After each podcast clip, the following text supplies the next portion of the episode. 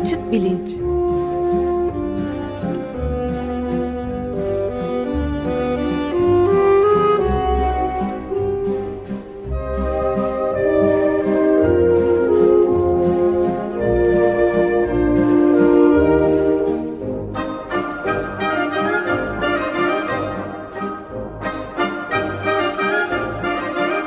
Güven Güzeldere ile bilim ve felsefe sohbetleri. Günaydın Güven Bey, merhabalar. Günaydın Ömer Bey. Bugün Can yok bu sıralarda sık sık koşturuyor. Çocukların grev meseleleri filan. Evet beraber tamam. yapacağız. Bugün parazit üzerine konuşacağız galiba değil mi? Evet yani son birkaç hafta birkaç değil hatta 5-6 haftadır hep bu İstanbul seçimleri üzerine konuşuyorduk. Siyasete e, nokta koyduk ya da noktalı virgül koyduk. E, bugün konumuz parazitler. E, niye parazitler diyeceksiniz? Ona da geleceğim. E, ben en azından bu e, hayvanlarda zihin konusunda bir takım okumalar yapıyorum falan. Bir kısmı oradan e, çıktı. Yani bilişsel özellikleri itibariyle. Fakat e, ilginç bir konu e, birkaç tane de e, bu böcek bilim e, denilen e, bilim dalından e, ve parazitlerle ilgili vaka e, çalışmasına rastladım. Onları aktarmak istiyorum. Hı hı. Şuradan başlayalım fakat bu parazit nedir?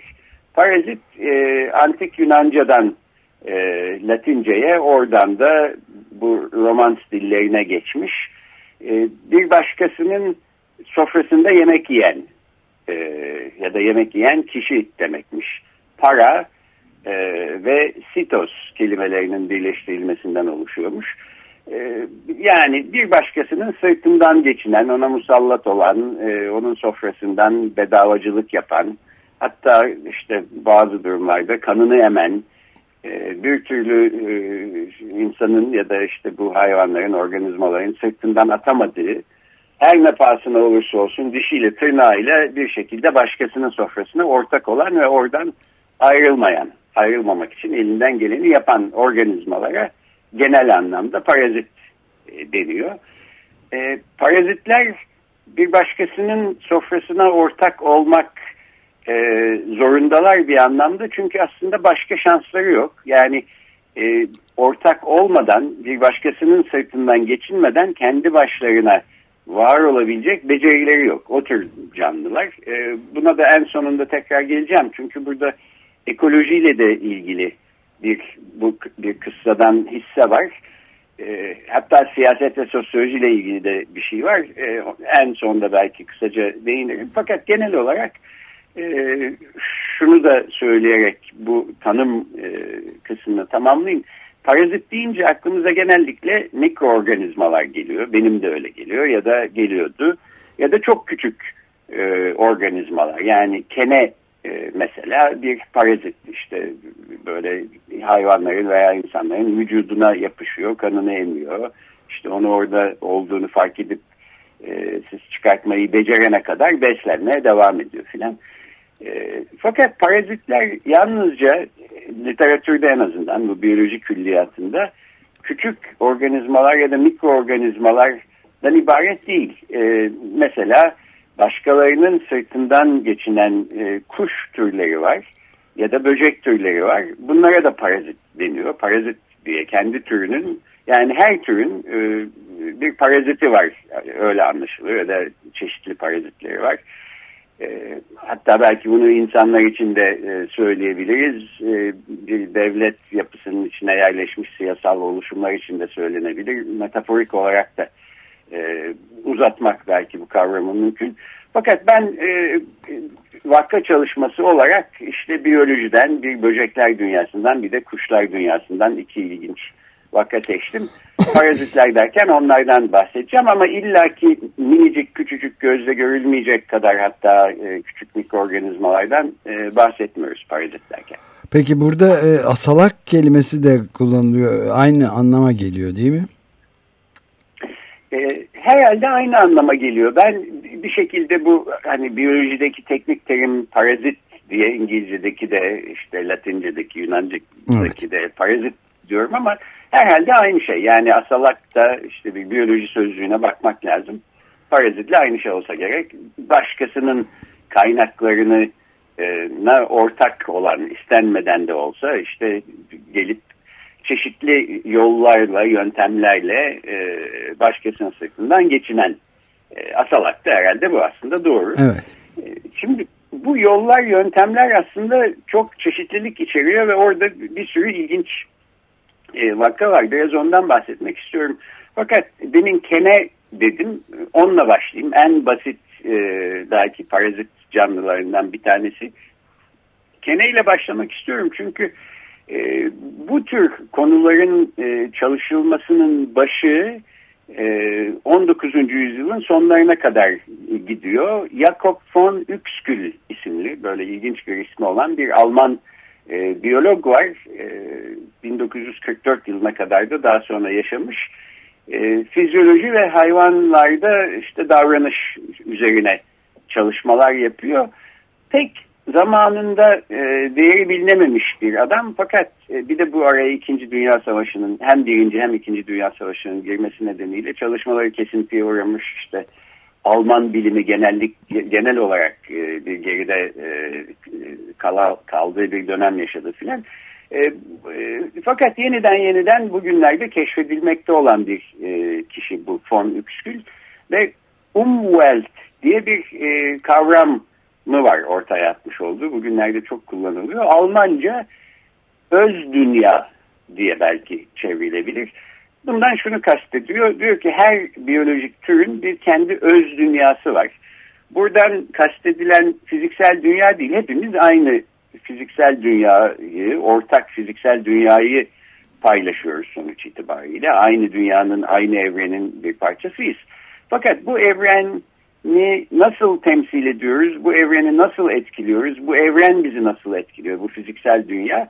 Bu her fiziksel, her biyolojik tür için farklı. Çünkü hepimizin algı sistemleri farklı. Kimisi bazı e, işte ses e, aralıklarını duyabiliyor, diğerlerini duyamıyor. Başka hayvanlar başkalarını duyuyor. Birbirimizden çok farklı pencerelerden aynı dünyaya bakıyoruz ama çok farklı pencerelerden bakıyoruz. Dolayısıyla bu baktığımız pencereler bizim öz dünyamızı oluşturuyor. E, Von Uexküll böyle biraz da şairane bir adam. İşte doğaya çok düşkün, uzun yürüyüşler yapıyor her gün filan. Hayat hikayesini okuyordum. Diyor ki bu her e, canlının kendi öz dünyası bir sabun köpüğü gibi onun işte evrenini çevreler işte filan falan. E, zaten kitabının da adı e, yani en bilinen kitabının adı e, hayvanların ve insanların dünyasında bir gezinti böyle gezinti yaparak hmm. doğa üstüne düşünen filan bir kişi. Neyse onun e, bu Kene e, Kene'nin e, öz dünyasını, umveltini anlattığı e, çok hoş bir pasaj var. Hatta o kadar ki bugünlerde işte bir semiotik diye yeni bir e, sembollerin nasıl anlam e, ifade ettiği ve nasıl anlam kazandığını çalışan hı hı. nispeten yeni bir e, alan var. O alandan e, işte Avrupa kıta felsefesine kadar e, eskilerde bir programda adı geçti. İşte Martin Heidegger mesela önemli felsefecilerden ya da çağdaş felsefecilerden İtalyan felsefeci Giorgio Agamben'in bir e, kitabı var. E, L'aperto l'uomo e l'animale diye işte açıklık insan ve hayvan. Bunların hepsi e, von Uexküll'e bir şekilde bir atıfta bulunuyorlar. Ve bu e, kenelerle ilgili e, pasajını da ben sık sık her yerde görüyorum. Diyor ki von Uexküll, kene çok basit bir hayvan. E, gözleri yok görmüyor, kulakları yok duymuyor. Yani kendi kenenin öz dünyasına bakarsak aslında e, duyumsal olarak da son derece yoksul bir e, iç dünyası var. Yalnızca iki şey konuda e, e, reseptörlere sahip kene. Bir tanesi e, hayvanlarda ve insanlarda terin içinde olan e, bir tür asit, butyrik asit diye bir asidi e, algılayabiliyor ya da neyse duyumsayabiliyor. E, bir de sıcaklık artışını, ısıdaki artışı e, fark edebiliyor. Kene fark edebildiği şeyler bundan ibaret. Bir de hareket etmeyi beceriyor. Başka bir becerisi yok. Fakat keneler işte böyle yüz binlerce yıllardır bu e, evrim sürecinde gayet başarılı olmuş. Ortadan kalkmamış, soyları tükenmemiş hayvanlar. Çünkü bu çok e, küçük becerileri onları hayatta tutmaya yetiyor. Kenenin bütün yaptığı şey şu diyor Fondükskül. E, bir işte yumurtasından çıkıp e, şey olduktan sonra işte yavru kene dünyaya gelmiş olduktan sonra bir ağaç dalının üstünde bir yerde ya da bir otun üstüne tırmanarak sessizce beklemeye başlıyor. Bütün yaptığı bundan ibaret bir parazit olduğundan kendisine e, sofrasına ortak olacağı bir organizma bulması lazım. Hayatta kalmasının yolu bu. E, bunu da nereden buluyor? İşte o sırada o etrafta olan bir hayvan ya da insanın terindeki butyrik asidi algılayabiliyor. Bu asidi algıladığı anda ya da duyumsadığı anda kene e, hareket etmeye başlıyor o zamana kadar sessiz dururken ve bir noktada bir ısı e, farkı e, duyumsadığında bir bedenle karşılaşmış olduğunu fark ediyor. Çünkü hayvanların da insanların da bedenleri daha yüksek bir ısıya sahip. E, bunu fark eder fark etmez işte dişlerini geçirerek e, derisinin içine nüfuz ediyor bu hayvanın ya da insanın. Ve daha sonra fark edilip oradan çıkartılana kadar e, işte o organizmanın kendi besinlerinden kanını emerek besleniyor. Asalak sofrasına ortak oluyor. E, kolay kolay da çıkmıyor. Yani ben de bir sefer böyle bir ormanda bir yürüyüş yaptıktan sonra evde duş alırken aa bir baktım bir şey var bacağıma yapışmış. Daha yakından bakınca kene olduğunu anladım. Keneyi böyle cımbızlı falan çekeyim derseniz çekemiyorsunuz. Kopuyor çektiğiniz kısmı. Kalanı sizin e, bedeninizin içinde kalıyor ve ciddi hastalıklara neden oluyor filan. İşte böyle acil servise gitmek, onu doktorların e, şeyiyle, cerrahi müdahalesiyle çıkartmak gerekiyor filan. Bunun da tabii nedeni şu, başta söylediğime bir daha döneyim. Kenelerin kendi başlarına var olma şansları yok. Parazit olmak biraz böyle bir şey. Ee, ancak başkalarının sırtından geçinebildikleri zaman varlar. Bunu e, bunun da herhalde motivasyonuyla e, ölmeye razı kene yeter ki o şeyden çıkmasın. E, kanını emmekte olduğu organizmanın içinden çıkartılmasın. E, evet ama dediğiniz Fakat, gibi şey olarak da biyolojik e, evrim açısından e, son derece başarılı bir tür çünkü böyle çok az yetenek gibi gözükmesine rağmen bu becerilerin kim bilir kaç yüz ya da bin yıldır bunu sürdürebiliyor. Ve bu, evet, evet. Bir de büyük bir tehlike de tabii Lyme hastalığı denen çok e, ciddi bir hastalığın çok da yayı, bir hastalık. evet, yayıcısı ve yaygınlaşıyor bildiğim kadarıyla. Evet yani bu son derece minimal e, becerilerle var olmayı e, sürdürebilmiş keneler ama dediğim gibi işte parazit olarak yani buradan da aslında en sonunda şu ekolojik e, hisseye gelmek istiyorum kenelerin var olması için onların bu becerilerinin yani minimal becerilerinin yanı sıra aslında sürekli sofralarına ortak olacağı bir takım başka canlıların da olması lazım. Öyle canlıların soyu tükense e, kenelerin de soyu tükenecek demektir. Çünkü kendi başlarına e, kendi hayatlarını idame ettirebilecek canlılar değiller. Parazit olmak biraz böyle bir şey. Dolayısıyla bir, bir taraftan yani sizin kanınızı emiyorlar, e, bir sürü hastalık geçiriyorlar filan. Başınızdan atamıyorsunuz kolay kolay. Fakat bir şekilde sizin soyunuz kurursa kenelerinde soyu kuruyacak. Öyle de bir e, durum var. Bir çekişmeli, tansiyonlu bir durum var. Yani. evet. Bir de tabii ee, bu iki büyük özellik, iki önemli özelliklerinden biri olan sıcaklık artışını fark etmeleri de şimdi daha da e, yani bu küresel ısınmaya bağlı olarak e, daha da büyük bir tehlike arz etmeye başladıklarını da söylemek mümkün. Herhalde öyle. Acaba bu iklim e, sıcaklık artışını da e, iklim değişikliğini de fark ediyorlar mı keneler ya da belki bu sebepten kenelerin davranışında bir değişiklik de olabilir. Yani Ama yani şeyleri arttı, yaşama alanlarının genişlediği konusunda birkaç rapora rastladım ben yani. Aa, evet. İklim Peki. yıkımı konusunda uğraşırken bu, bu var yani.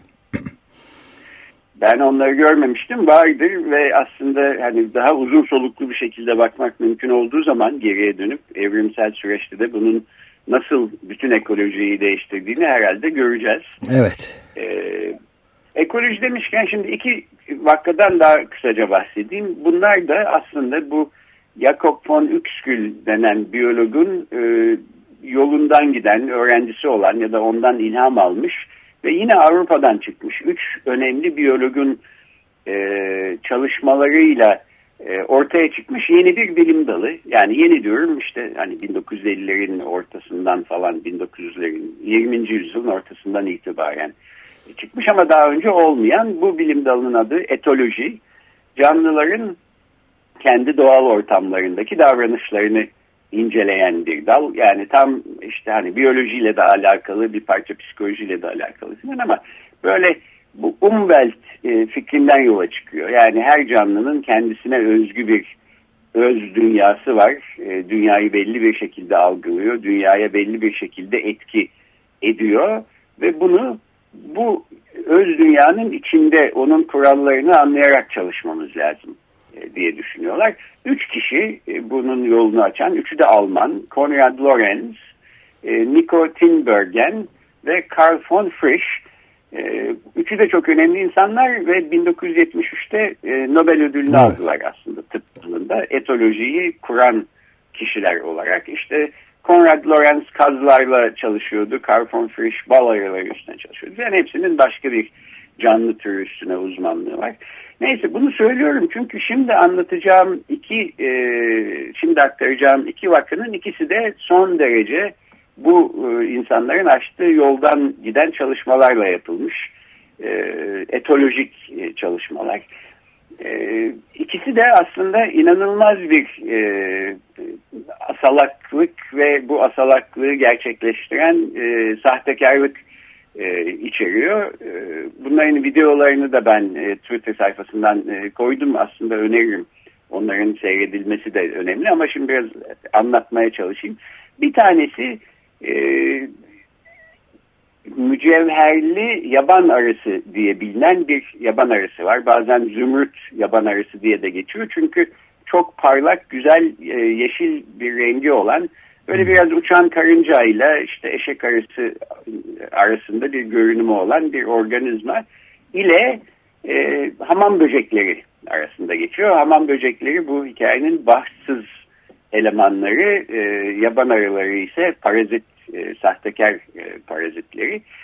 E, diğer e, aktaracağım hikaye ise kuş türleri arasında, guguk kuşuyla öteyen kuş arasında geliyor. İkisinde de benzer durumlar var. Benzer durum şu, e, bu iki türde de bir e, canlı bir diğerine asalak e, oluyor ve onun sofrasından e, yiyip içiyor. Bazen hatta bu yiyip içtiği canlının hayatına kastederek e, yaban arısıyla hamam böceğinin hikayesiyle başlayayım. Bu tür yaban arıları Türkiye'de yok. E, Güney Asya'da, Afrika'da, Pasifik adalarında falan daha çok e, bulunuyormuş. Ee, işte bütün arılarda olduğu gibi bir iğnesi var ve bir tür zehiri var. Bir şekilde yumurtlamaya yakın bir e, zaman kendisine bir e, hamam böceği aramaya başlıyor bu yaban arısı ve hamam böceği kendisinden çok daha büyük olduğu halde e, bir şekilde gelip bu hamam böceğini sokmayı başarıyor. Hamam böceğine enjekte ettiği zehir hamam böceğini öldürmüyor felci de uğratmıyor. Bir şekilde fakat hamam böceğinin kaçma refleksini köreltiyor. Yani o noktada işte deneylerde de daha sonra gözüküyor ki hamam böceği bu e, yaban arısı tarafından sokulduktan sonra işte herhangi bir yere bırakıyorsunuz, ışığı açıyorsunuz kaçmıyor. Durduğu yerde duruyor. Böyle buna zombileşmek falan da diyorlar. E, canın da kulakları içindesin. E, bu şekilde e, kendi zehrine enjekte ettikten sonra e, bu yaban arısı, bu zümrüt yaban arısı e, şeyi yürüterek bir şekilde böyle sanki kendi iradesi altına girmiş gibi hamam böceğini kendi e, yerin altındaki yuvasının en ucuna kadar götürüyor. E, hamam böceği felçli değil, e, canlı fakat bir kaçma isteği yok. Orada durduğu yerde duruyor. e, ve hamam böceğinin e, gövdesi içinde bir boşluk bulup e, yumurtasını oraya bırakıyor e, yaban arısı. Ve daha sonra çıkıyor bu tünelden. Tünelin e, ağzını da son derece sistematik ve sabırlı bir şekilde kapıyor küçük taşlarla işte şunla bunla. Yani istese de şeyin çıkamayacağı şekilde oraya Hamam hapsetmiş böceği, oluyor. Evet. Hamam böceğini. Bir süre sonra yumurta çatlıyor. İçinden küçük bir e, yaban arısı yavrusu çıkıyor. Çıktığı yerde işte şeyin e, göbeği hamam böceğinin. Hamam böceğini yemeye başlıyor. Hamam böceğinde bir kaçma refleksi yok. Durduğu yerde duruyor hamam böceği. Ve bu konuda çalışanlar diyorlar ki bu yavru hamam böceğini öyle bir sistematik sırayla yiyor ki e, bu hamam böceğinin olabildiği kadar uzun süre hayatta kalmasını sağlıyor. Çünkü hamam böceği öldükten sonra işte belki bir süre sonra bozulacak, besin değeri kaybolacak filan. E, böylece bu yaban arısı yaklaşık bir aylık bir süre sonra da e, toprağın üstüne bu şeyleri e, tünelin ağzını açarak beliriyor, görüyoruz. Hamam böceğinden bir şey kalmamış. E, hamam böceği hayatını vermiş bir gıda olarak, besin olarak şeyi beslemiş yaban arısını. Ve bu yaban arısı eğer bir dişi yaban arısıysa işte yetişkin bir e, yaban arısı olarak kendine başka bir hamam böceği aramaya başlıyor. E, dolayısıyla parazitler çok masum değil ve bu yani bir anlamda düşünürsek böyle müthiş bir planlama ve sistematik bir çalışma isteyen e, ancak casus romanlarında filan görebileceğimiz türde bir şey. Fakat öyle bir anlayış olduğuna dair herhangi bir veri de yok. E, geçen sene e, çıkmış olan yeni bir kitap okuyordum. Daniel Dennett isimli benim de e, sevdiğim bir felsefeci. Bakterilerden Baha Zihinlerin Evrimi diye bir kitabı var. Orada bir ayrım yapıyor. Diyor ki bu tür hayvanlarda müthiş bir marifet görüyoruz. Fakat bu marifet illa bir anlayışla ya da idrakla el ele gitmek zorunda değil. Bir şekilde evrimsel tarih boyunca milyonlarca, milyarlarca yıl boyunca belki bu yerleşmiş bu marifetler. Çok marifetli hayvanlar. Sahiden de öyle. Bu yaban arısına yaptığı kolay iş değil. Evet. Ama yani yaban arısı işte ben bir hamam böceği bulayım da onu e, işte zehrimi de o kadar bir dozda enjekte edeyim ki hem ölmesin ama götürüp koyayım filan gibi düşünceler ile hareket ediyor olmayabilir. Hatta öyle hareket etmiyor. Büyük ihtimalle otomatik bir şekilde işte doğuştan yapmayı becerdiği şey bu. Ama bu becerdiği şey onu bir parazit olarak e, hayatta tutmaya devam ediyor. Hamam böceği ise burada bahtsız bir eleman olarak e, bu senaryoda yer alıyor. E, çok çok benzer bir şeyi şimdi bambaşka bir organizmaya e, geçeyim. Kuşlarda da görmek mümkün. Yani bu illa mikroorganizmalara ya da biraz daha büyük ama aslında küçük e, böcekler gibi canlılarda olmak zorunda değil. Guguk kuşu e, Akdeniz'de de olan, Türkiye'de de olan hep e, yani aslında ismini de çıkarttığı sesten e, Guguk'a benzer çıkarttığı sesten alan bir kuş. E, Guguk kuşu da bir parazit bir asalak e, başkasının sofrasından yiyen bir kuş ve onun da e, kurbanı öteyen kuşu diye bilinen kendisinden aslında boyca da biraz daha küçük olan bir kuş türü.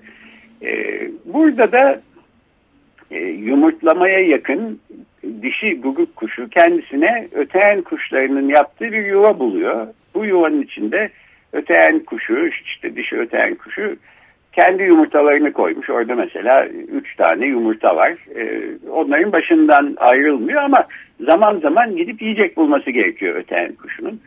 Ee, öteyen kuşunun böyle ayrıldığı bir zamanı kollayıp guguk kuşu böyle şeyde bekliyor e, uzakta. E, hemen o yuvaya gidiyor ve kendi o anda yumurtlayarak bir yumurtasını o yuvanın içine bırakıyor. Fakat 3 yumurta ile 4 yumurtanın görsel geometri açısından e, fark edilme ihtimali var. Öteyen kuşu dolayısıyla e, bundan rahatsızlık duyabilir, yuvayı terk edip bir daha gelmeyebilir. Böyle davranışlar filan da söz konusu. Dolayısıyla guguk kuşu öteyen kuşunun kendi yumurtalarından bir tanesini alıp e, yok ediyor. Uzağa bir yere götürüyor, atıyor filan ve yuvada sanki yine üç yumurta var gibi gözüküyor. Dişi öteyen kuşu geri geldi. Üç yumurta, yine üç yumurta. Fakat üç yumurtadan bir tanesi aslında Google kuşunun yumurtası. Kendi yumurtası değil. Bunun farkında değil öteyen kuşu ve bunu e, anlayacak, öğrenecek bir bilişsel kapasiteye de sahip değil. Bu yumurtaların başında bekliyor, bekliyor. Evrimsel süreçte işler öyle gelişmiş ki guguk kuşunun yumurtası öteyen kuşun yumurtasından iki gün önce çatlıyor. Dolayısıyla önce bu asalak e, canlının yumurtasından e, onun yavrusu çıkıyor. Yavrunun da hayatta ilk yaptığı şey e, anne öteyen kuşu ona yiyecek toplamaya gittiği zaman diğer yumurtaları yu, yuvadan aşağı atıp yok etmek. Kardeşlerini öldürmek yani. Hmm. E, bu da tabii otomatik bir davranış fakat büyük bir çaba göstererek her e, yarım saat uğraşarak bazen filan bu yavru diğer e, yumurtalar atıyor. Dolayısıyla yuvada bir tek kendi kalmış oluyor. Yani bir yuva var, yuvada bir guguk kuşu yavrusu var ve onu besleyen e, ta büyüyüp koca bir yetişkin kuş haline kadar getiren bir öteyen kuşu var. Öteyen kuşunun kendi üç yumurtasının üçü de yok olmuş vaziyette. E, ve öteyen kuşu bunun farkında değil. İşte bu asalak guguk kuşunu büyüyüp hatta kendisinden büyük bir kuş olana kadar beslemeye devam ediyor. E, bu da ikinci vakamızdı. Böylece aslında e, kıssanın sonuna geldik. Bu kıssadan hisse de aslında biraz şu. E, bu durumlarda da e, parazit olan organizmaların aslında e, parazit oldukları canlılara bir bağımlılığı var. Bunun farkında değiller. Yani işte guguk kuşu öteyen kuşunun e, yumurtalarını yok ediyor. Kendi e, yavrusunu ona büyüttürüyor filan ama bir şekilde öteyen kuşları yok olsa, e, soyları kurusa guguk kuşları da yandı. Çünkü onların da parazitlik yapmaktan, başkalarının sofralarına ortak olmaktan başka pek bir becerileri yok. E, başka türlü bir var olma şansları yok. Aynı şey hamam böcekleriyle yaban arıları açısından da geçerli. E, bir, bir iki ay önce Amerika'daki Yellowstone Ulusal Parkı'nda bir restorasyon ekolojisi denen bir deney den bahsetmiştim. Evet. İşte Kanada geyiklerinin nüfusunu e, ayarlamak için bir kurt e, sürüsünü oraya e, getiriyorlar filan falan. E, bunun gibi burada bir yani e, kıssadan hisse, birinci hisse en azından e, ekolojik dengelerin böyle çok derinden birbirine bağlı olduğu ve bazen e, işte başkalarının sofrasına ortak olan parazitlerin de aslında o ortak oldukları e, canlılara bağımlı oldukları, onların soyları kurursa kendilerinin de soyları kuruyacağı e, pek e, parazitler açısından öyle gözükmese de aslında bu dengenin böyle olduğunu unutmamak lazım. E, ikinci hisse ise kıssadan e, siyasetle ve sosyolojiyle ilgili bir hisse. E, bazı matematik ders kitaplarında ben öğrenciyken işte şey denir bir soru e, vardı. Sonra da bu sorunun çözümünü bir egzersiz olarak okuyucuya e, bırakıyoruz den, denir. Ben de bu siyasetle sosyolojiyle ilgili hisseyi küçük bir zihin egzersizi olarak e, dinleyicilere bırakayım. Çünkü vaktimizin sonuna geldik. e, ve bu programı böylece isterseniz bitirelim. Evet evet. Gayet e, ilginç. Bu simbiyotik ilişkiden farklı bir şey bu. E, parazitlik meselesi. E, farklı çünkü tek taraflı. E, tek taraflı yani evet, asalağın asalak olduğu organizmanın üstünden geçilmesi gibi. Ama aslında bir tür simbiyosis de var denilebilir. Çünkü ee, dediğim gibi yani bu asalak olunan canlıların yok olması işte orayı tümüyle terk edip gitmesi ya da her neyse asalakların da e, işte böyle ortada ayazda e, kalmaları ve kendi hayatlarını idame ettirememeleriyle e, sona erecek. Bence en önemli e, kıssamızın hissesi aslında bu. Bu evet. Peki çok teşekkür ederiz. Peki haftaya görüşmek haftaya üzere. Haftaya görüşmek üzere. Hoşçakalın.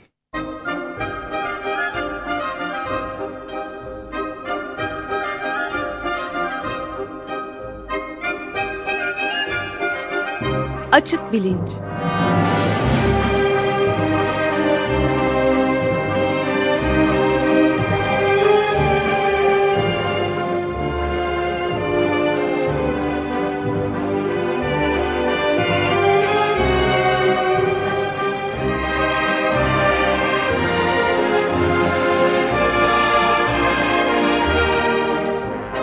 Güven Güzeldere ile bilim ve felsefe sohbetleri.